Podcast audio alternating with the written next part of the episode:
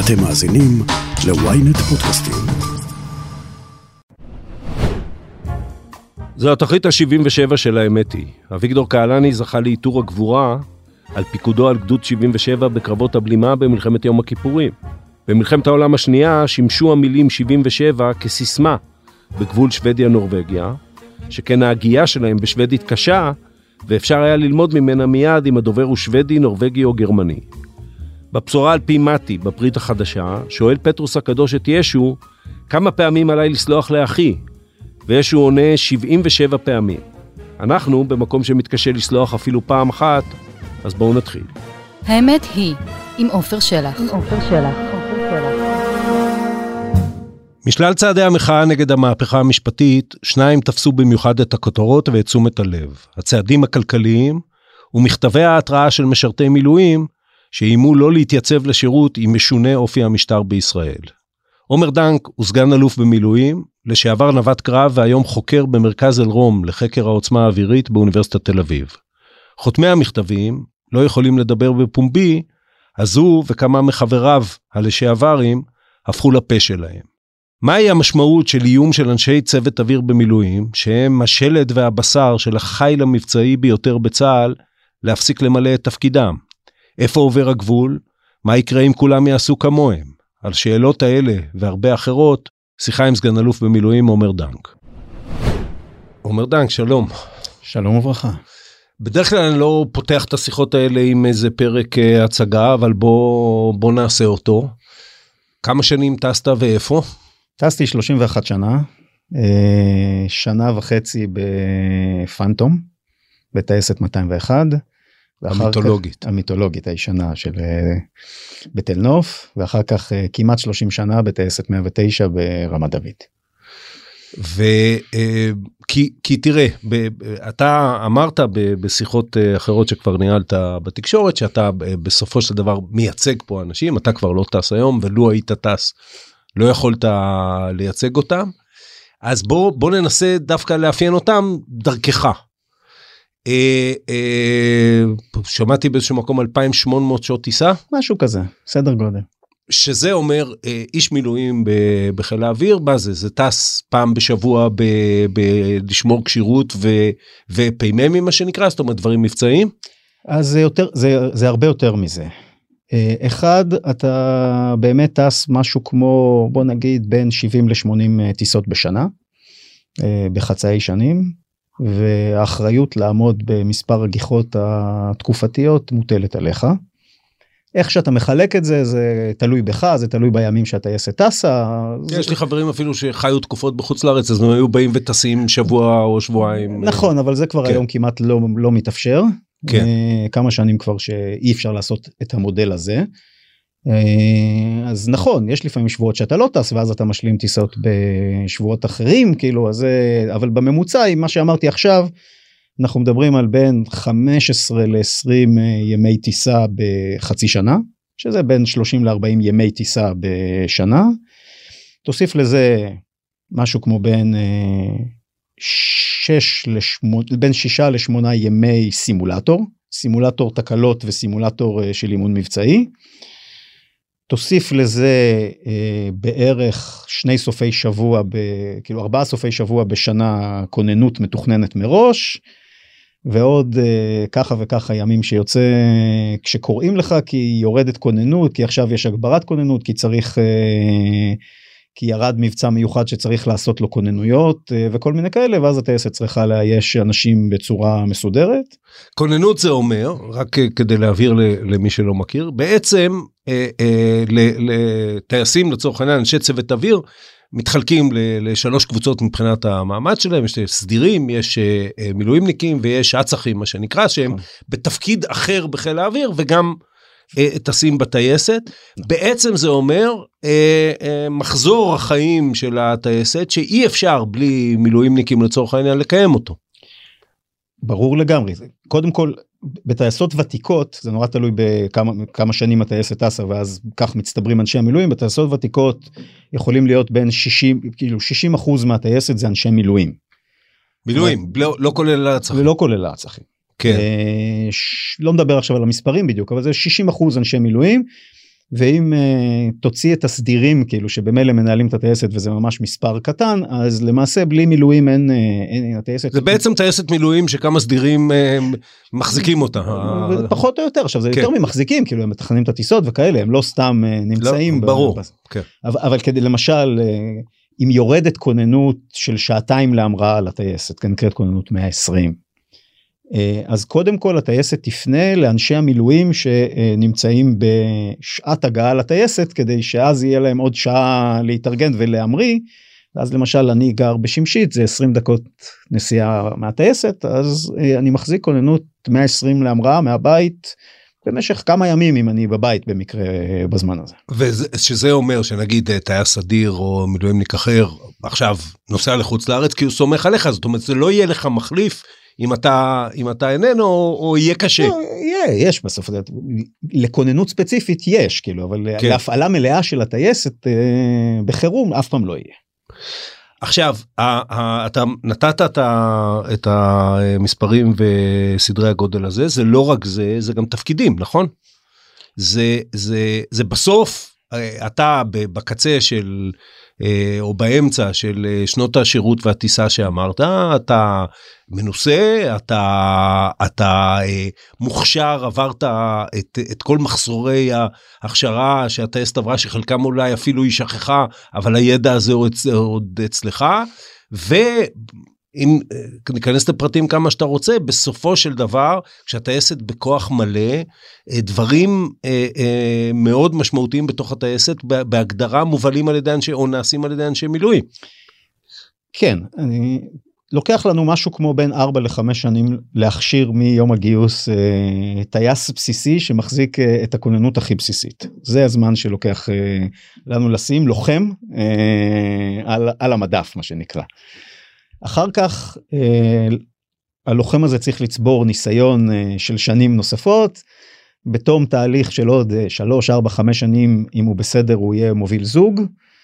אה, ובתום אה, נניח בין 10 ל-12 שנה אה, אנשים יהפכו למובילי רביעייה שזה מי שמוביל גם את טיסות האימונים ואחראי לתחקר ואת כל הדברים האלה ולגדל אנשים צעירים שמגיעים לטייסת וגם להוביל את אה, גיחות מבצעיות. כי רביעייה זה מבנה הקרב הבסיסי לצורך העניין. אה, זוג זה מבנה הקרב הבסיסי אבל למשימות תקיפה או למשימות קצת יותר משמעותיות זה רביעייה כאילו זאת הכשרה הבכירה כאילו אה, שיש בטייסת. ולמעשה אם תקרא לזה אז אה, פורום מובילי הרביעייה של טייסת זה הפורום שינהל את הטייסת אה, במלחמה. זה הטייסים עם הכי הרבה ניסיון חלקם עם יותר ניסיון ממפקד הטייסת שמגיע בגיל 34-5. אה, ינוקה, כן. לא ינוקה אבל כשאתה בן 40-45 ועוד טס טוב אז אה, יש לך הרבה יותר ניסיון. ואגב ממנו. לא בהכרח היה באותה טייסת קודם לא, לא, לא בהכרח על אותו מטוס קודם. נכון אז, אז זאת אומרת שיש לך בסוף אה, מה שמאפיין טייסת טיסה זה שיש לה עמוד שדרה מאוד חזק של אנשי מילואים שגם אם מתחלפת ההנהלה כאילו מתחלף מתחלפים המפקדים אז הוקטור של הספינה הזאת ממשיך באותו כיוון הוא מאוד מאוד מאוד יציב. אז יש שינויים ומפקד צריך להכיר את האנשים ועל מי הוא סומך ואיך עם מי הוא קצת יותר אה, מסתדר אבל אבל היציבה של הטייסת היא מבוססת על אנשי המילואים שלה. וכל זה להבדיל נגיד מה, מהיבשה בחיל שהדרישות ממנו הן אה, לא דרישות מילואים אלא דרישות סדיר זאת אומרת הוא צריך גם במשימות שהוא מבצע ביום יום וגם בכוננות שלו וזה בעצם להיות מוכן ברמה מסוימת כל הזמן נכון זה לא אין לו מה שאתה מדבר ביבשה נגיד במודלים הקלאסיים שנגייס את כוחות המילואים ואז הם יגיעו וישנו את תמונת המערכה חיל האוויר צריך להיות חיל אוויר בכל יום של השנה. אנחנו בכל אנחנו זמינים לקריאה כל הזמן. כמו שאמרתי לך יכולים להתקשר כאילו לא עכשיו כבר לא אני מדבר אפילו מבחינת החיל והמשימות שלך. נכון יכולים להתקשר אנחנו קודם כל עומדים חיל האוויר עומד בכוננות למלחמה של 12 שעות מלא מלא מלא כולם. בסדר? זה הכוננות. זה אומר שאת כולם יכולים להביא מהבית תוך 12 שעות אבל בעיקרון אנחנו בכוננות קריאה מהבית כל הזמן בקבועי זמן הרבה יותר קצרים שאנחנו נמצאים. אבל אה, אם שאלת ואת ההשוואה ליבשה וחשבתי על זה בכל השבוע האחרון כשהייתי פתאום הפכתי למבוקש. אני, אני חושב שאין מקצ... אין מק... שום דבר אחר בצבא שהוא אה, יגדירו אותו כמקצוע ואנחנו, חוץ מדברים אחרים שאנחנו עושים, להיות טייס או נווט בחיל האוויר זה מקצוע. זה מקצוע שני, אתה מתחרה כל הזמן, אתה מתחרה באימונים עם אנשים אחרים על, על הרמה שלך כל הזמן, אתה נמדד כל יום טיסות ברמה שלך, ואני לא חושב שמג"ד זה לא מקצוע צבאי, לא, הוא אה. עובד את אותם כמות שעות של, זאת אומרת לא מבחינת שעות העבודה. אנשים לא יגדירו שהמקצוע שלהם הוא מג"ד במובן הזה. אנחנו מהרגע שאנחנו מזנקים אנחנו צריכים לדעת לתפעל את המטוס אה, עם תקלות להפציץ בכל מקום שאפשר זה כוננות מכלום. אני, אני לא רוצה להיכנס, זה לא זה, זה, זה נכון בהקשר שטייס, אתה יודע, אני שמעתי הרבה פעמים, אה, פעם שמעתי את אה, רון חולדאי ואת אבא שלי, אה, שהיה מג"ד צנחנים במלחמת יום כיפור, מתארים את מלחמת יום כיפור, ורון חולדאי השתמש המון במילה אני, ואבא שלי השתמש המון במילה אנחנו, ובמובן הזה מג"ד זה, זה מקצוע אותו דבר, הוא, זה רק לא בא לידי ביטוי, אם, לזה אתה מתכוון, במה שהוא עושה בעצמו עם המכונה שלו. לזה התכוונתי. כן. רופא זה מקצוע. זאת אומרת, כן. אד- אדם שיהיה רופא צבאי, אז המקצוע שלו בצבא יהיה רופא צבאי כאילו, והוא עדיין יהיה מבוסס על זה שהוא רופא. כן. אה, טייסים יהיה להם מקצוע אזרחי ויש להם מקצוע ממש של להיות טייס אה, במילואים הם מגיעים ליום בטייסת הם הופכים לבן אדם אחר עם מקצוע אחר בסביבה אחרת. אוקיי, עוד, עוד דבר שאני רוצה לסוג של ההקדמה הזה, אה, וגם אתה השתמשת בו הרבה, ואני מודה שעם הידע המסוים שיש לי בעניינים צבאיים, אני לא לגמרי מבין אותו. מה זה אומר שטייסים הם מתנדבים? זה אומר- אה, יש לזה בוא, במובן הכי פורמלי של העניין אה, כדי להחזיק טייסת אה, שאתה בא יום בשבוע לטוס ושאתה כל הזמן עושה כוננות מהבית וכוננויות בטייסת זה חורג מחוק המילואים בכל צורה שהיא. זאת כן. אומרת אתה צריך אבל גם אה, מג"ד או מ"פ חורג מחוק המילואים. נכון גם המג"ד ומ"פ הם אה, מתנדבים לשירות מילואים אה, במובן החוקי רגע שנייה אנחנו כן. תכף נגיע ל... כן. זאת אומרת בסופו של דבר למעשה מהיום השלישי שאתה מגיע לטייסת באותה שנה אתה לג... כביכול חתמת על מלא טופסי התנ... התנדבות וחריג מחוק המילואים אה, אוקיי. הקיים זה בערך בצורה הכי פורמלית ש... של העניין. אגב, אני לא בטוח שזה נכון. אה, אני- נשבע לך שזה נכון. אה, כי, כי חוק המילואים הוא, שאגב, הייתה לי יודע. הזכות להיות בין מחולליו, הוא, הוא קובע מסגרות מסוימות, הוא בעיקר ל- לצורכי אה, פיצוי ו, וכן הלאה. אבל הוא, הוא לא אומר שמיום מסוים או מכמות מסוימת אתה מתנדב. לא הוא- כן אומר שכל חריגה מ... אה, אני כבר לא זוכר את המספרים כי הם לא רלוונטיים לטייסים 36 יום בככה וככה שלוש קריאות לכל היותר באותה שנה וכל מיני כאלה על כל חריגה מהדבר הזה אתה צריך להסכים. אוקיי, זאת אומרת במובן הזה כביכול לכל יום שאתה בא אתה צריך להסכים. אוקיי, הדבר השני זה כמו שאמרתי לך אה, חובת העמידה ביעדי הטיסה בכשירויות שלך בכשירות לילה שלך שאתה צריך לטוס כל חודש וחצי לילה וכולי מוטלת עליך זאת אומרת אתה צריך לשחק ולסדר את הימים שלך כדי שאתה תעמוד בכשירות הכוללת כי אי אפשר לנהל את המטריצה הזאת רק בצורה מרכזית אה, מלמעלה ולהגיד לך תבוא פה פה פה ופה זה כל כך אה, מורכב על החיים שזה לא יכול לעבוד. אוקיי. והדבר האחרון שהוא אולי הכי מהותי אי, אפשר להכריח אותך לעלות למטוס ולהגיד לך תטוס. מה זאת אומרת? אי, אתה, כאילו, אתה, אתה לא יכול לטוס בניגוד לרצונך מכיוון שאם תטוס בניגוד לרצונך אה, זה, זה לא עומד בכל אה, עניין אה, בטיחות זה כמו שאני אגיד לך כנס לאוטו וסע אבל זה לא זה הרבה יותר מסובך מסוכן אה, וכולי. אני, אני מבין, אני מבין את העברית שאתה אומר, כן. אבל אה, אני אנסה להקשות עליה כי, כי זה חלק גדול מהשיח נכון. אה, סביב העניין הזה. אתה יודע, אני התנדבתי לצנחנים, אוקיי? ואחר כך התנדבתי להיות קצין. שני הדברים האלה הם היו בהתנדבות, אף אחד, לא- במקרה, כי הצנחנים היא יחידה התנדבותית, אתה יכול להיות גם בגולני שהיא לא יחידה התנדבותית, אבל לצורך העניין. אחת שנהייתי צנחן, ואחת שנהייתי קצין, ועוד בטעויות של צה"ל קודמתי לכל מיני תפקידים שיש בהם אחריות, אני לא באמת יכול להגיד אני מתנדב או לא מתנדב להיות אה, אה, למלא את. אני יכול להתנדב להיות מ"פ, אני לא יכול להתנדב למלא את תפקידי בתור מ"פ. אחת שאני מ"פ, אה, אה, חלים עליי דברים מסוימים ש... אה, אה, אה, איך אפשר לראות בעובדה שאני ממלא אותם התנדבות? יכול להיות שאני לא מצליח לבטא את זה במילים מספיק. אה, תנסה מספיק עוד טוב. פעם, יש לנו אנסה- זמן. אני אנסה שוב. כן. לא כי גם באמת יכול להיות שזה לא מסתדר טוב. בסופו של דבר זה מקצוע כל כך מורכב ומסובך ומקצועי ודורש ממך משאבים אה, נפשיים מאוד חזקים. כאילו אתה צריך להתרכז אני בגיל מסוים בגיל איזה 43 4 התחלתי לחזור אה, מיום טיסות מפורק לחלוטין וכאילו מבחינת המאמץ הגופני זה לא מאמץ גופני משמעותי כן. אבל מבחינת משאבי האנרגיה שאתה משקיע בשביל אה, להצליח לשמור על עצמך מרוכז להבין מה שקורה אה, זה אתה, אתה, אתה הופך לבן אדם אחר מרגע שנכנסת בשערי הטייסת. אם יכריחו אותך לעשות את המקצוע הזה אתה תהיה מסוכן ותמות. כי כשאתה לא מצליח לנתק את עצמך מכל בעיות הסביבה אתה פשוט לא מצליח לנתק את עצמך מכל בעיות אתה לא יכול להתמקד במקצוע. אבל בוא בוא תרשה לי להקשות עליך כי אני אגב חושב שזה בשלל הנימוקים ותכף נגיע כמובן לכל סוגיית אה, המכתבים והעצומות ו- וכל מה שקורה בשלל הנימוקים זה דווקא זה, זה נדמה לי אפילו קצת מחליש את העמדה שלכם כי אה, מסתכל האדם מהצד ואומר אה, אתה טייס אחד או נווט איש צוות אוויר כי בחרת. אה, יש לזה אה, גם תגמולים כאלה ואחרים בחברה הישראלית. אה, אתה כן אתה מסתובב עם הכנפיים הקטנות האלה ו, ויש לזה תגמולים בחברה הישראלית ו, ו, ובנוסף שוב כמו שאני אמרתי אחת שבחרת אתה יכול תמיד לבחור לא להמשיך לעשות את זה. אבל לבוא ולהגיד להציג את זה כאילו אתה מתנדב בכל פעם שאתה עולה למטוס זה זה כאילו יוצר איזה תחושה מול זה גם שלי שמאזין לזה של רבאק אתה, אתה, אתה לא באמת עושה לי טובה.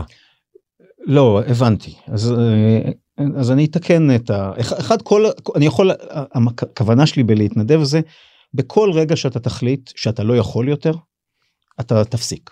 כן. זה לא משנה באיזה גיל כאילו אני יש אנשים שהחליטו שהם מפסיקים בגיל 27 8 9 אחרי שהם השתחררו. אי אפשר להכריח אותך מהשלב הזה למרות שכאילו אתה עדיין חייב בשירות מילואים. כי פשוט אי אפשר להעלות אותך למטוס בצורה בטיחותית אתה, אתה לא מסוגל להחזיק במקצוע אתה צריך לרצות להחזיק במקצוע. כמו שתגיד ואתה רוצה נכון לא, לא היו הרבה בתולדות אני זוכר שכששקדי כמדומני הגביל את הטיסה ל-50. ואחת. בדיוק זה ממש לפני שנה. ל-51 וזה היה אני חושב 2006 2007 זאת אומרת הדור שלי היינו טקט לפני 51 נכון חבריי הטייסים יצאו מדעתם. זה לא שב... ב, זה, זה, זה, אני לא רוצה להגיד צ'ופר, כי אתה בהחלט עושה למען ביטחון ישראל, אבל זה חלק ממי שאתה, זה חלק, יש לזה תגמול אה, אה, רב עוצמה, שהוא גם הוא חלק מהעניין. אז אני חושב שהתגמול הוא יותר במובן של הגשמה עצמית. אה, הרצון להמשיך להיות תחרותי וטוב במקצוע מאתגר, שבו אתה מתמודד עם אחרים, אה, הוא drive אישי אה, שזה, שנינו מרתוניסטים. Mm-hmm. ריצה מלווה לפעמים את החיים והרצון לעשות תוצאה אישית במרתון זה רצון אף אחד לא מכריח אותך לרצות לרדת משלוש שעות אה, במרתון ואני לא ירדתי ואתה כן בסדר אני עם 306 אני מודה לך שאתה מזכיר לא אני אתה יכול להזכיר את זה עוד פעם. כן. ממש אה, זאת אומרת ואף אחד לא הכריח אותך נכון לא זה חלק מהדרייב וזה גם מלווה את החיים בצורה די יפה. כן. אז גם היכולת להמשיך להיות מוביל רביעייה להדריך וללמד אנשים לעשות את המשימות המבצעיות הכי מאתגרות אה, שיש שמדינת ישראל מטילה על אנשים בטח אנשי מילואים אה, ממלא אותך בהרבה סיפוק ואתגר וממש ממלא אותך. זאת אומרת זה לא תגמול במובן ה... כאילו זה תגמול. החברה החברה לא נכון תגמול, תגמול אישי. המילה נשמעת כאילו משלמים לך לא, אבל זה תגמול לחלוטין. ואנשים ואני, ואני זה חלק ממה שמניע אותך להמשיך להתנדב אה, ולא לסבול משבתות כוננות שבהם אתה מביא לעצמך את האוכל אה, בסוף שבוע כי אין דרך אחרת ועוד כל מיני אה, דברים אבל כן. זה נגיע כן. אולי בסוף לסוגיית האוכל בכלל אוויר מאוד מטרידה אותי. לא כן. בסדר אז כן. זאת אומרת, העניין העניין של הדרייב האישי שמניע אותך כי אחד הוא גם שומר אותך צעיר ואתה כאילו לא אני מדבר על זה שזה זה בסוף נגזרת של התפקיד. ובאשר בחרת בתפקיד בחרת בנגזרותיו ואתה לא יכול ו- ואני לא אומר בזה שזה מה שאתה או אתם אומרים אבל אני אומר לך אפילו איך זה נשמע לא, לאוזן מבחוץ כאילו בכל דקה שוב עושה טובה זה לא מילה טובה אבל כאילו בכל דקה אני מתנדב. לא התנדבת להיות נכון לעכשיו איש צוות אוויר. אחת שאתה איש צוות אוויר, יש לזה אה, אה, מסגרת אה, של אה, חובות, ו, ו, ותמלא אותן כל עוד אתה איש צוות אוויר. אבל עופר אנשים מפסיקים לטוס מעטים מגיעים אני הפסקתי לטוס לפני שנה ב, כאילו בדיוק לפני שנה היה טיסת הפרידה שלי בגיל 51. יש בודדים שמגיעים לגיל הזה. כן. מכל מיני סיבות. אחד רמת הטיסה שלהם יורדת והם מפסיקים לטוס. שתיים יש להם בעיות רפואיות שלא מאפשרות להם לטוס. שלוש יש לאנשים עומס בעבודה. כן. ובחיים האישיים והם לא מסוגלים להחזיק את הדרישות שמאפ... שמאפשרות להם להמשיך לטוס בטוח. אה, ארבע אם יש להם תפקיד אירועים בחול וכל מיני כאלה ואז הם מפסיקים לטוס. זאת אומרת, כל הזמן אנשים מפסיקים לטוס מכל מיני סיבות ברגע שהם מחליטים שהם לא מסוגלים לעמוד בדרישות ובסף המקצועי או שהמערכת לא מחליטה שהם לא מסוגלים לעמוד בדרישות ובסף המבצעי זאת אומרת גם אם אתה רמת הטיסה שלך לא מספיק טובה אז בגיל 24 יפסיקו לך טיסות למרות שאתה עדיין בסדיר. זה, זה ברור. ynet פלוס החדש עם הסיפורים הכי מעניינים ומיטב הכותבים. חודש ראשון בחמישה שקלים ותשעים בלבד. למצטרפים חדשים כפוף לתנאי השימוש.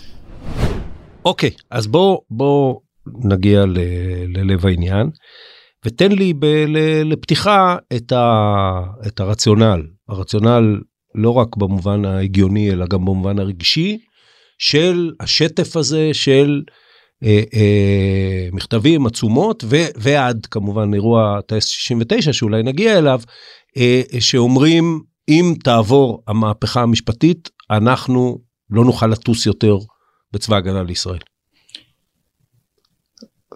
אז אני חושב שיש כמה דברים שרוכבים על, ה... על השטף הזה ואני לא בטוח שאפשר להסתכל על אנשים בצורה כאילו זה, זה לא כולל את כולם כאילו לכל אחד יש. אני מדבר על הזו... כל מי שחתם וזה את, הרבה את, במונחים של חיל האוויר. נכון אבל יש כל מיני זוויות לעניין הזה הזווית כן. הראשונה כמו שאמרתי לך זה מקצוע מאוד תובעני מאוד מאוד תובעני אה, ולכן אנשים שחוש... והוא מחייב הרבה מאוד הזדהות עם המדינה וערכיה.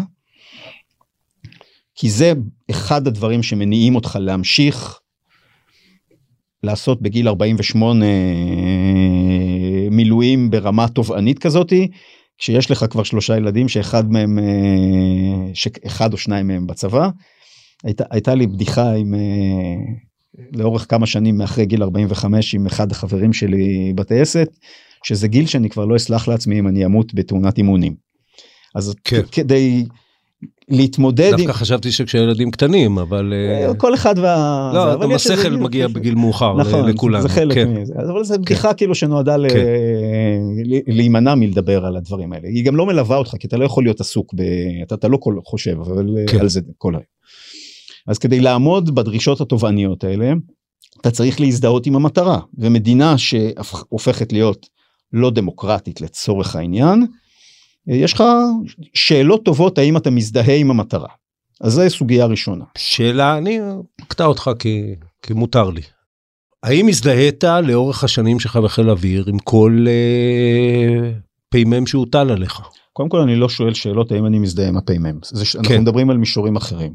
פ"מ זה משימה אני יכול להגיד אני לא יכול להגיד שאני לא מוכן לעשות אותו כל עוד מדינת ישראל בצורה רשמית חוקית מדינת ישראל הדמוקרטית שעברה את כל ההליכים הראויים לתהליך כזה. אני בתור לוחם בקצה כל עוד אני בוחר להמשיך להיות לוחם בשביל המדינה לא יכול אה, לשאול את השאלה האם המטרה והסיבות דמוקרטיות אה, ראויות. אה, אני יכול להגיד לך שלמשל אני חשבתי במהלך שומר חומות כן. שישראל נקלעה למבצע הזה מסיבות פוליטיות ולא מסיבות אה, ענייניות. כן. זאת הייתה דעתי כמנתח אסטרטגי לא כאיש כן. חיל האוויר. כן.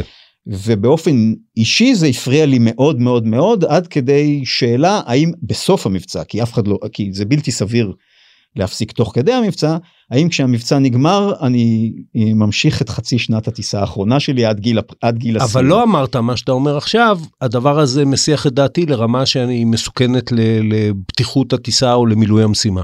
לא הצלחתי עדיין אה, כשהמראתי לאוויר לנתק את עצמי מהאירוע הזה ולהצליח להיות מרוכז זאת אומרת אם הייתי חושב שזה ממש משפיע עליי כשאני טס באוויר אז הייתי פועל אחרת. אז למה אתה חושב ששינוי אה.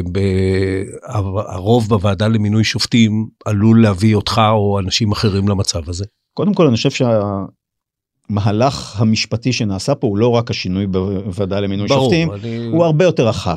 כן. הוא, הוא באמת באמת באמת הסרת כל הבלמים אה, עכשיו אנחנו בשיחה אחרת לא בשיחה על חיל האוויר אבל הוא הסרת לתפיסתי הוא הסרת הבלמים המשפטיים אה, על כוחו של השלטון והפיכתה של ישראל למדינה שלשלטון יש לו יש כוח בלתי מוגבל לאן זה יוביל אנחנו לא יודעים. אבל אמרתי לך שקודם כל אתה צריך להזדהות עם המדינה וערכיה זה לא רק היכולת להתרכז באוויר. אוקיי. סוגיה שנייה שאני חושב שהיא משמעותית מאוד זה כ...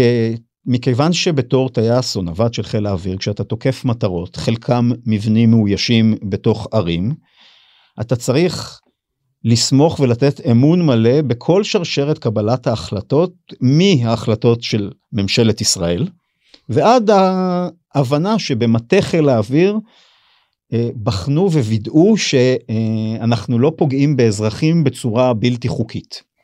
אוקיי. זאת אומרת אתה צריך אמון מלא כי לך אין שליטה בתהליך שקורה מעליך.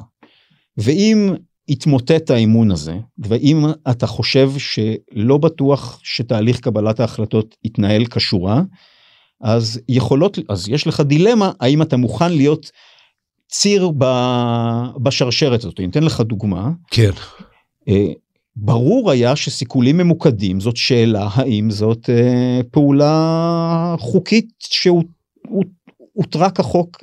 אז שני דברים עכשיו זה, זה נעשה לא בהכרח אז שני דברים מאוד עזרו בעניין הזה אחד שאתה יודע שבמדינת ישראל מתקבלות החלטות עם ייעוץ משפטי ראוי ולגיטימי שעבר את כל המנגנוני בקרה ואנחנו לא סתם מחסלים אנשים אלא אנחנו פוגעים באנשים שמטרה שמהווה איום מיידי וכולי וגם שבית המשפט העליון של מדינת ישראל אה, כשפנו אליו בסוגיה התיר אה, לעשות סיכולים ממוקדים מבחינת החוק הבינלאומי. אני אני תרשה לי לתקוף דווקא את הנקודה הזאת אה, ותוך כדי שאני אומר בעיניי אחד סיכולים ממוקדים זה דבר מוסרי פר אקסלנס הוא הרבה יותר מוסרי מאשר להפציץ אה, שטח, מאשר סיכולים לא ממוקדים. אני לא חלקתי. ושתיים, ושתיים, אה, פסק הדין של הסיכולים הממוקדים הוא סיפור די בעייתי בפני עצמו, אני לא רוצה להיכנס אה, אליו, אבל אני, אני, אני אפיל עליך משהו אה, מתוקף אה, דווקא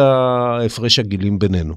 כי הדור שלי בחיל האוויר הוא אה, היה במלחמת לבנון הראשונה שאתה אה, לא, לא רוצה להגיד לא זכית, אבל לא זכית להיות. לא זכיתי. אה, אני זוכר חבר שלי, חבר טוב, הוא כבר איננו, אה, שחזר מהפצצה בביירות ואמר לי שהוא שכב במיטה יום שלם וחשב על ההפצצה שהייתה לו. אה, אה, בוודאי ככל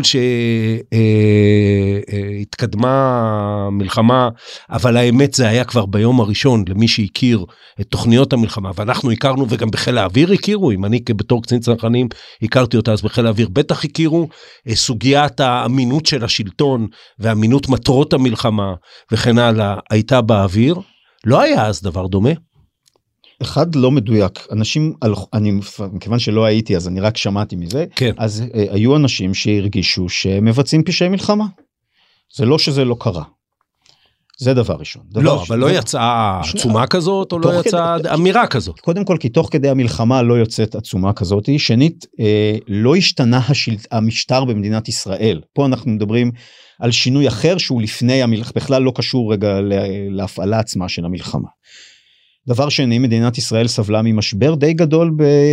בהתנדבות ובחתימה לקבע ובהישארות uh, בצבא אחרי מלחמת שלום הגליל כתוצאה מהתופעות האלה. נכון. אז אי אפשר להתכחש uh, גם לזה. דבר שלישי אני רוצה לומר לך שגם במלחמת לבנון השנייה היה על הסף של דברים מהסוג הזה. אני באופן אישי בתור קצין מטה במלחמה הזאתי פעמיים סירבתי לעשות משהו שהוטל עליי uh, לעשות כי חשבתי שהוא לא מתאים ולא סביר ולא ראוי. אז... מזן מה אם אתה יכול להגיד? מזן הפצצת מטרות שאני חושב שהיא לא עמדה ב... בקריטריונים חוקיים. אה, סירבת או התווכחת? דאגתי לשנות את ההחלטה. אוקיי. לא לא כאילו התווכחתי אבל דאגתי לשנות את ההחלטה והבהרתי שלא אני אעשה אותה אבל יש פתרונות אחרים. כן. אז זאת אומרת דברים כאלה קיימים גם היום וחלק מההסתכלות של טייסים הם סומכים באופן מלא שהמטה של חיל האוויר אה, יפעל כאילו שהם מכיוון שהם בקצה השרשרת שהם סומכים על התהליך הזה בצורה מלאה. עכשיו יש לך ספק גם אם יעברו החוקים האלה ש, שמטה חיל האוויר כל השרשרת שבקצה רוצה שאתה תוציא פצצה לאיזה נ"צ אה, אה, תעבוד כמו שצריך? התשובה היא כן ולא. אה, אלה אנשי חיל האוויר באופן עקרוני אני סומך באופן מלא אבל אה, בוא נראה מה קרה רק אתמול. מפקדת חיל האוויר קיבלה הוראה כאילו לא אתמול ביום חמישי שעבר סיפור הטסה של הזוג נתניהו אה, הזוג נתניהו אה, כן. נשלח מסוק חיל האוויר למשימה שככל הנראה אני לא מכיר את הפרטים הרי אני מכיר אותו רק מהתקשורת. אה, כל שרשרת הפיקוד בחיל האוויר לא ידעה מה משימת המסוק. כי נתבקשה משימה מלמעלה ואיך שזה עובד הרי זה שמן הסתם המזכיר הצבאי זה אמור לעבוד שהמזכיר הצבאי של של ראש הממשלה מבקש דורש משימה שיורדת לחטיבת המבצעים ועוברת לחיל האוויר. כן. כל שרשרת הפיקוד לא ידעה מה המשימה הנכונה של המסוק. איך אישרו אותה? כי הבקשה הייתה להטיס את ראש הממשלה. אז ידעו מה זה. כן רק לא ידעו שזה המשימה היא לא להטיס את ראש הממשלה. אלא אה משימת ההטייה. משימת ההטייה ואז מגיע לא. מסוק ומחכה לראש אני כאילו משער אני לא יודע באמת מה קרה באירוע עצמו בסוף עד. הפרטים כן. כי לא ביררתי אז לא הייתי מדבר על זה אם הייתי מברר. אבל מן הסתם הגיע מסוק אה, ונחת ב... ליד ירושלים וחיכה לראש הממשלה וכשהוא לא הגיע התחילו להישאל שאלות ואיפה עכשיו זה מהות אה, האמון בכל מערכת אה, קבלת ההחלטות. ואם אין לך אמון בממשלת ישראל ותהליכיה כי המדינה כבר הפכה להיות ללא בקרה ושליטה ואיזונים אה, של מדינה דמוקרטית. כן, אומר זה לא שייך למערכת המשפט. בוודאי שכן. אם אין יועצים משפטיים שתומכים את מערכת הקבלת ההחלטות של הקבינט, אם אין בקרה משפטית על חלק מהתהליכים של אה, ממשלת ישראל, אז ממשלת ישראל יכולה לעשות כרצונה. אה, אני מזכיר שלפני בחירות אם אני לא טועה של 2020 או 2021 אחרי התקיפה אחרי ירי הרקטות של נתניהו באשדוד הוא רצה כן. לעשות פעולה ללא אישור הקבינט ומנדלבליט בלם אותו ככה לפחות לפי הפרסום בהארץ. אני אפשר אפשר לדון בזה אבל אה, אה, אני חושב שבמה שאתה אומר עכשיו יש סכנה מסוימת אה, והיא קודם כל אני, אנחנו יכולים שנינו בהיותנו גם uh, חוקרים של העניין הזה ובואו נגיד גילוי נאות לא שהוא חשוב בכלל אנחנו אפילו עובדים ביחד על דברים מסוימים נכון. uh, אנחנו יכולים ל- לדון ארוכות בתפקיד היועץ המשפטי בתוך הדבר הזה אני מסכים איתך לחלוטין שנוחות משפטית בתוך התהליך שבסופו אה, אה, אה, מטוס של חיל האוויר מוציא פצצה בטח בסוג הלחימה שאנחנו נמצאים בו פה היא, היא חיונית היא גם אני, אני אפילו לא רוצה להשתמש בנימוק שהיא מגינה על טייסי חיל האוויר כשהם בחו"ל כי הוא נימוק מגונה בעיניי. לא, אנחנו צריכים להיות אנחנו צודקים אנחנו, לעצמנו. נכון. כן? אבל אבל אה, אה, לצורך העניין אה, אה, לבוא ולהגיד אני אה, אה, מתחיל לחשוש. זאת אומרת, אם אתה חושש במניעה של ממשלת ישראל, יש לנו בעיה ששום יועץ משפטי לא יכסה עליה. אני מסכים, אני חושב שזאת הבעיה. אני חושב שבתהליך שקורה עכשיו, אה, הוא גורם ל... כאילו, באופן, גם באופן שהוא מבוצע וגם במטרה שלו, עכשיו אנחנו עוסקים בפרשנות אה, משפטית פוליטית. אה, האמון בממשלת ישראל, מניעיה וכוונותיה כממשלה של מדינה דמוקרטית נפגם. וכשאתה בתור לוחם בקצה תתקשה להאמין בממשלת ישראל, יהיה לך קשה אה, להיות מוכן לפעול למען מטרותיה אם אתה לא מאמין במקבלי החלטות. עכשיו זה אני רוצה להגיד העניין הוא לא פוליטי בסדר העניין טסתי 31 שנה נתניהו היה 16 שנה ראש ממשלה מתוכם אריאל שרון עוד חמש כן. כ- כמעט כל שנותיי אה, כטייס וכמעט כל הפעילות המבצעית שעשיתי הייתה אה, לטובת אה, כאילו כשממשלת ימין בשלטון כן. ולכן הסוגיה היא לא פוליטית של אה, כשנמצא ראש ממשלה ימני בשלטון. כן. הסוגיה היא סוגיה מבנית של אמון בתהליך ובמערכת קבלת ההחלטות ואמון עצמו במדינה ובמטרותיה וכוונותיה. כן, זה אמון- אני- זה אני אמון לך בסיסי הרבה יותר עמוק. אני- אני אגיד לך מה. אחד הדברים המטרידים בדבר הזה הוא ש... אה, ואני, דעתי על אה, מהמכלול הזה של המהפכה המשפטית אני מניח לא שונה הרבה מדעתך. ועדיין שאתם לצורך העניין סליחה על המילה הזאת כן אבל מי, מי שמוחה בחר לעצמו איזושהי נקודה ואמר פתאום זאת נהיית המצדה.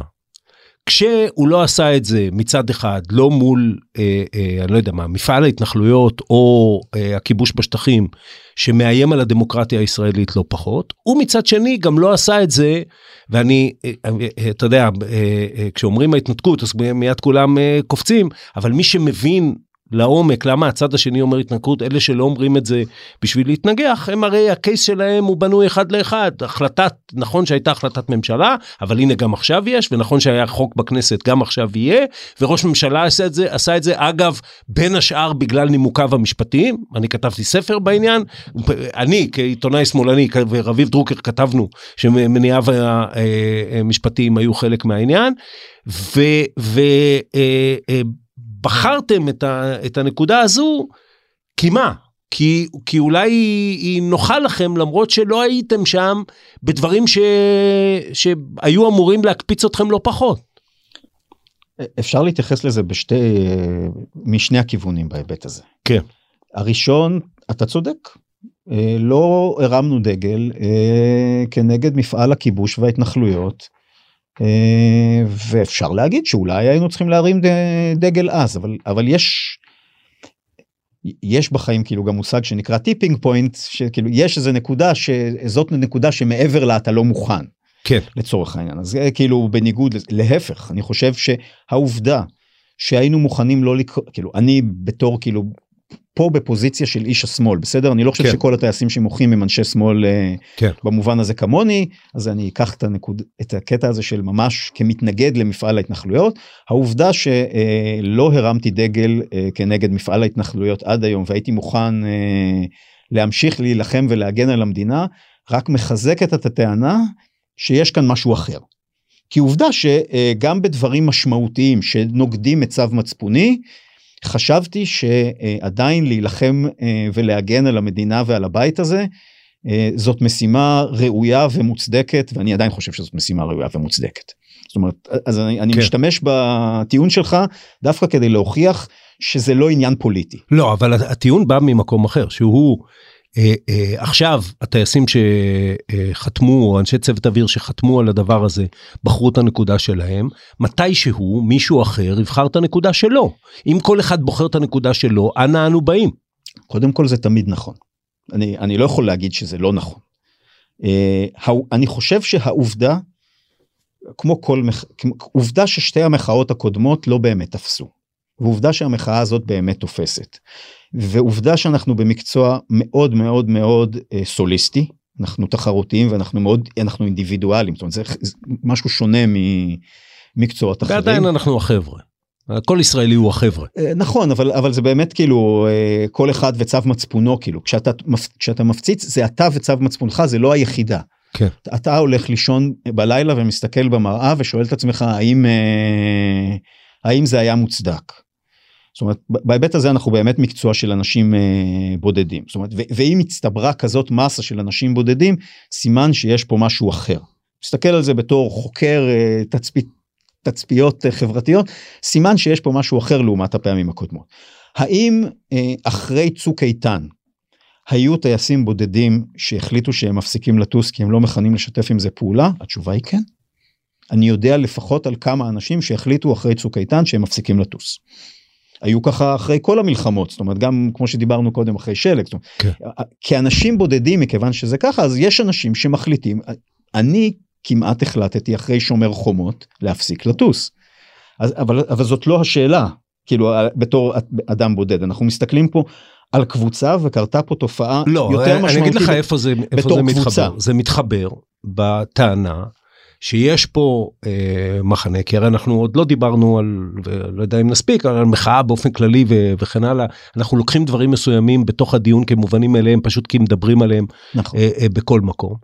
אה, שיש פה מחנה שהחליט שהצד השני, שניתנה, שניתן לו הכוח, ואין ספק בכלל ש, שהוא הוא, הוא נוהג בפראות, ואין ספק שהאחריות היא עליו כי הוא השלטון, ואין ספק שהוא מתפרק, בעיקר ראש הממשלה מתפרק מהאחריות הזאת ומוביל אותנו אל התהום. אבל בסוף הצד המוחה, לצורך העניין, החליט שזאת הנקודה שלו, ו, ובזה הוא קובע קו שאומר כל אחד יחליט מה הנקודה שלו, וזה אנרכיה. אני אגיד רגע מילה כחוקר ואז נחזור כן. לעניין עצמו. אני, אני חושב שאין ספק שאם תועבר הרפורמה, מדינת ישראל כבר לא תהיה מדינה דמוקרטית. זאת אומרת, יכול להיות שעוד לא תהיה דיקטטורה, כי, יש, כי תהליך ההידרדרות הוא תהליך הדרגתי. ואני לא חושב שבכל אחת מהדוגמאות האחרות השתנה, כאילו, גם כשהקמנו את מפעל ההתנחלויות, מדינת ישראל המשיכה להיחשב דמוקרטיה, גם על ידי גורמים חיצוניים וגם על ידי אנחנו, אני ואתה עופר, חושבים שאנחנו חיים בדמוקרטיה באופן אה, כללי. אז אה, כאן יש משהו שמשנה את כללי המשחק ואפילו את הדברים שכתובים ברוח צה"ל, זאת אומרת אנחנו אמורים לשמור ולהגן על מדינה דמוקרטית, אה, זה- אז זה הרגע אה, כפינתי כחוקר, בסדר? כן. אה, בתור אה, הלוחם בקצה הדרך, מרגע ששינו כך את חוקי המשחק, אני שואל את עצמי האם אני מוכן להשתתף בחוקי המשחק האלה. עכשיו, אני, אני חושב שאתה מצביע פה על נקודה נכונה, כי נקודת השבר שהחברה הישראלית עכשיו חווה, היא לא תיעלם. אה, גם אם נגיד שאנחנו מבטלים את כל הרפורמה, בוודאי. אה, יש פה שבר גדול ועמוק שאיך מטפלים ומאחים אותו אם בכלל ניתן אינני יודע איך אפשר לעשות את זה זאת אומרת אתה צודק מרגע שיהיה פה כזה שבר אני לא חושב שאפשר יהיה לצפות שבסוגיות עתידיות לא יהיו מחאות משמעותיות שאגב. בהם המכונאי שבזכותו אתה טס ולא נופל מהשמיים יכול לקחת בדיוק עמדה הפוכה משלך. אני מסכים לחלוטין, אבל בכל זאת, נקודת השבר נוצרה פה בצורה יזומה על ידי מהלך יזום של קואליציה, כן. ואני הצד המתגונן. אני, אני הצד הנפגע במובן הזה, זאת אומרת, אפשר לעשות איזשהו תהליך אה, גזלייטינג שרוצים, אבל אני הצד הנפגע. המהלך המכונן נעשה על ידי אה, מובילי המהלך. אין ספק שהאחריות היא בראש ובראשונה ולכן. אני חושב שאי אפשר כן. להתפלא שכשאתה עושה מהלך כזה מכונן בלי שום הסכמה לא יהיה קו שבר שממנו אחר כך אתה צודק אני משוכנע שלא נהיה היחידים. אבל אה, אבל זאת לא הנקודת אה, כאילו אנחנו מתחילים מהנקודה של מישהו שהחליט לעשות את המהלך. אז ב- אני, נגיע בסוף אולי ל, ל, לאן זה הולך מפה אה, אבל אני אשאל עוד שאלה אחרונה בהקשר הזה. עד עכשיו זה מכתבי איום לצורך העניין כן אולי המילה איום היא לא נעימה אבל היא, זה זה מה שזה כן אם זה יעבור. אה, עד עכשיו אף אחד אה, לא עשה צעד אה, א' שאין ממנו חזרה אבל גם לא עשה צעד שעולה לו במשהו. אה, למשל לא באו לא באה אותה קבוצה של אנשים ואמרה אה, אנחנו נפסיק לשלם מיסים שעל זה הולכים לבית סוהר זה לא אתה מתנדב. זה לא איזה לקונה בסיפור הזה שבסופו של דבר אחד אתה מצד אחד אתה שם את האקדח הגדול על השולחן אומר צה"ל לא יחזיק מעמד כי צה"ל בלי חיל אוויר לא יחזיק מעמד ואם כל האנשים שמאיימים עכשיו לא יטוסו אין חיל אוויר. אה, אה, ומצד שני אתה לא לא לוקח משהו ש... שעולה משהו לך ולמי שעושה אותו. ההחלטה להפסיק לטוס כשאתה עדיין אמרתי לך זה אירוע שכאילו זה, זה, זה חלק מהחיים שלך זה חלק מהמקצוע שלך זה חלק מהזהות שלך אה, וזה חלק מהדרייב האישי שלך זאת אומרת להגיד שאנשים שממש רוצים להמשיך לטוס יחליטו להפסיק לטוס בגלל שבמדינת ישראל השתנה המשטר זה החלטה בעלת מחיר אישי כבד מאוד. מאוד אתה מרגיש מגן המדינה זה נותן לך מעמד במש, במשפחה עזוב הרי אתה לא יכול להצהיר על זה כלפי uh, חוץ אבל uh, זה משהו שממלא אותך וגורם לך לסיפוק רב זאת אומרת ירוקן ממך משהו אה, ויהיה כאב גדול זה אני התכוננתי 4-5 שנים לסיום הטיסות שלי בגיל הפרידה וכשבשומר חומות התלבטתי אם להפסיק לטוס. אה, היה לי כאב אדיר, זה חצי שנה לפני גיל 51, שומר חומות היה בדיוק חצי שנה לפני גיל 51, התייסרתי עם ההחלטה הזאת בצורה שאני לא יכול לתאר ולהסביר לך כאילו עד כמה זאת אומרת יש פה מחיר אישי אתה צודק אין פה מחיר שנראה לעיני כל. לא, לא זה לא מחיר לא, כזה. הוא לא דומה למחיר של, אני יודע מה, להפסיק לשלם מיסים. אבל, ו- אנחנו, אבל זה לא עבירה, כן. אבל אנחנו לא עושים עבירה על החוק. כן. כאילו במובן של אם אנחנו מפסיקים לטוס. כן. אז אני חושב שזה לא, אני לא חייב להחליט שאני עובר על החוק אם אני רוצה למחות. כן. ואני חושב שזה יותר, ואני חושב שכדאי לא להסתכל על האירוע הזה רק בתור מחאה. הוא, הוא אירוע הרבה יותר עמוק אה, ופנימי, הוא אירוע של אובדן אה, הזדהות וזהות. והוא לא רק מחאתי, זה לא אקט מחאתי, זה אקט של שבר פנימי עמוק. שממנו קש, קשה ללכת קדימה, זאת אומרת, זה, לא אקט של מחאה, בוא אנחנו עושים לכם דווקא נע, נע באוזן. לא, להפך, אנחנו נשברים מבפנים ותהליך שכופים עלינו. אני גם בגלל זה לא יודע להגיד, אני גם לא רוצה, כי אני לא מייצג פה אנשים שעדיין טסים, כמה באמת יפסיקו לטוס. אבל בוא לא נשכח שגם אם חלק ראשון של הרפורמה עובר עד פסח יהיה לו כאילו יהיה אחר כך חוק הגיוס ויהיה חוק אה, לימודי דת ויהיה זה כאילו יהיה לזה אם, אם כוונת המשורר היא לעשות מהלך גדול ומשמעותי זה זה לא שנגמר הר, נגמר הרעש והפצצה בעוד uh, חודש כן. זה יהיה תהליך שיימשך ומתישהו כשדופקים לך בראש אתה מחליט שאתה מתייאש. אז, אז אני באמת אשאל אותך לקראת סיום, וזה לא בכובעך כאיש צוות אוויר לשעבר, אה, איך, איך יוצאים מזה? מפני שבסופו של דבר ברור לשנינו, ש... אה, ואתה אומר את זה עכשיו ב, ב, ב, באופן מאוד ברור, קו השבר פה הוא לא באמת, אפילו לא המכלול, שהוא מכלול הרבה יותר מסופר בעייתי של, ה, של החקיקה הזאת, ובטח לא פרטיה. כי על פסקת ההתגברות או על הרוב בוועדה למינוי שופטים היינו אם היינו נכנסים לחדר לדבר היינו מגיעים אני, אני מניח להסכמה אני אמרתי את זה ליריב לוין לפני הרבה שנים אה, אה, ניכנס לחדר נדבר נגיע להסכמה. בסוף יש פה אה, אה, אולי יותר משני חלקים של העם היושב בציון שבאים ואומרים אנחנו רוצים לריב. אולי הדחקנו את זה יותר מדי מתחת לשטיח. אולי זה גורם לנו אפילו במובנים מסוימים להיות בדרך לאיזה קיר וכל הזמן להעמיד פנים. הגיע הזמן לריב. קודם כל, האם אתה מסכים לדיאגנוזה, ואם כן, איך יוצאים מזה? קודם כל אני מסכים שאנחנו במשבר חברתי אה, עמוק, וכמעט אין לנו הנהגה שיכולה להוביל... אה, אין לנו, עזוב את הכמעט. אה, אין לנו. כן, אני עדין. אה, אוקיי. אין לנו הנהגה שיודעת לקחת אה, ולסמן איזה נקודה חיובית שמחברת אלא להפך. אנחנו כרגע במעמד של אה, בוא, בוא נקרא את הקרעים עוד יותר חזק. אז אני חושב שזה זה אבחון של תמונה. אבל זה לא רק מהנהגה בוא נהיה הוגנים זה גם הנהגה מסתכלת כל אחד מסתכל על ה base שלו ושומע מה base שלו אני רוצה שתריב עכשיו.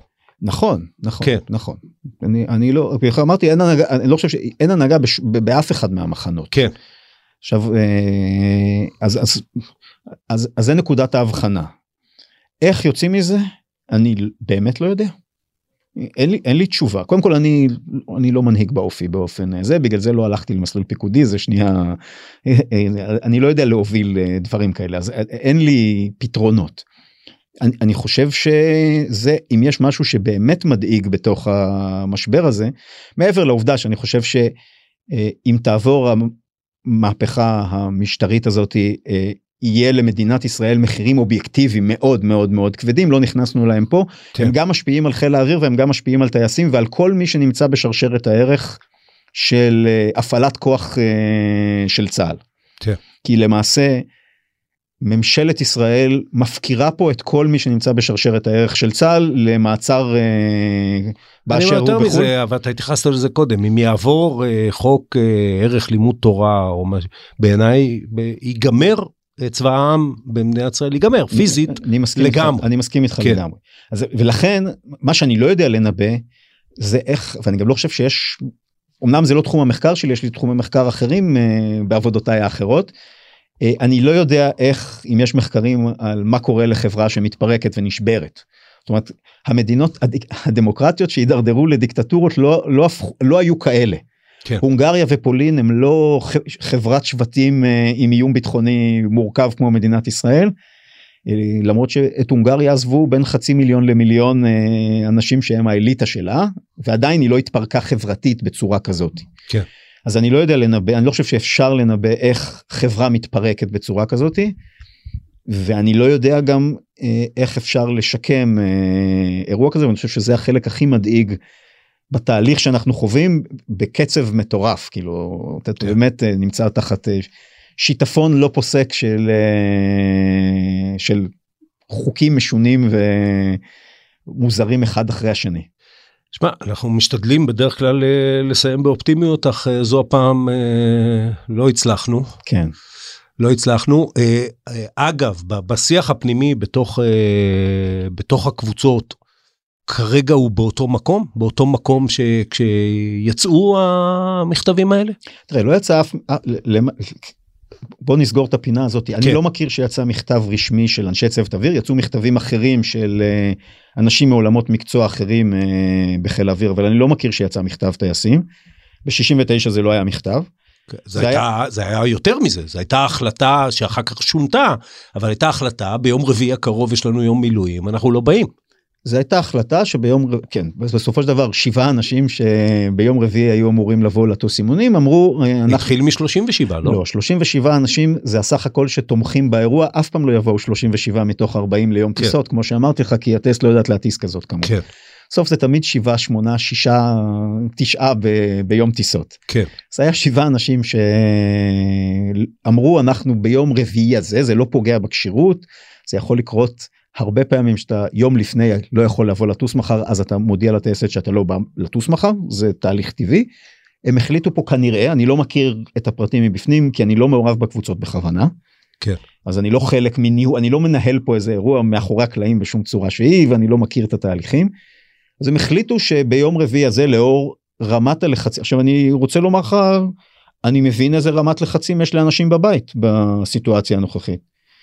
יש לך אישה אתה יושב איתה בארוחת ערב גם ככה יש חלק מהאנשים שטסים בת זוגם מאוד תשמח אם הם יפסיקו לטוס מסיבות כן. מכל מיני של, כן. של לחץ בחיים זה מלווה לא מעט אנשים uh,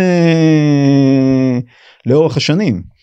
Uh, חברי יונתן בגין מהקורס שלי שנהרג כשהוא גר שני בתים uh, ממני זה אירוע שתמיד מלווה מודחק לאורך כן. השנים אבל הוא, הוא נוכח הוא קבור פה לא רחוק בבית הקברות בחולון. זאת אומרת התהליך הזה העומס הנפשי הזה נמצא במשפחות כי החברה הישראלית סוערת. אז אני חושב ש... ומכיוון שאני שמח שאני לא טס בימים אלה, אני מניח שהלחץ הנפשי הזה משפיע על אנשים גם ביום יום, וגם יכול להיות שמקשה עליהם להתנתק כשהם באים לטייסת, ואז כבר מתחילות להיות uh, סוגיות נפרדות. זאת אומרת, הדרך להגיד אוקיי בוא שנייה אנחנו עושים איזה רגע של חשיבה משותפת באיזשהו יום נתון זה גם רגע של פריקת לחץ. אני, אני חושב שלא הייתה כוונה שהוא יצא ככה. אני חושב שלא הייתה כוונה לפוצץ אותו באיזושהי צורה שזה יצטייר כאירוע.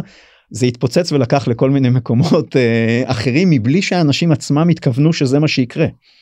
אולי זה טוב אולי זה לא טוב אולי זה העביר מסר לחברה הישראלית אה, ולממשלת ישראל אה, לפני אבל זאת לא הייתה הכוונה שעמדה מאחורי הדברים בסופו של כן. דבר יש פה הרבה מאוד לחץ שאני מניח דרך אגב שסוגיות בטיחות הן סוגיות שעולות היום בחיל האוויר כי uh, בתקופה כזאת היא מאוד מסובך לטוס. כן, uh, כי החיים, uh, בניגוד לחיל האוויר שלפחות uh, מתכנן שהביצוע יהיה דומה מאוד לתכנון, נכון. החיים כפי שאמר ג'ון לנון זה לא בדיוק זה. בדיוק. עומר דנק תודה רבה. תודה לך. עד כאן עוד פרק של האמת היא. אתם מוזמנים לעקוב אחרינו בוויינט רדיו, באפליקציה בנייד, ברכב או איפה שאתם שומעים את הפודקאסטים שלכם. אם זה קורה באפל או ספוטיפיי, אתם מוזמנים גם לדרג אותנו. עורך הפודקאסטים הוא רון טוביה, בצוות גיא סלם ועמיתי אלוני, אני עופר שלח, להתראות.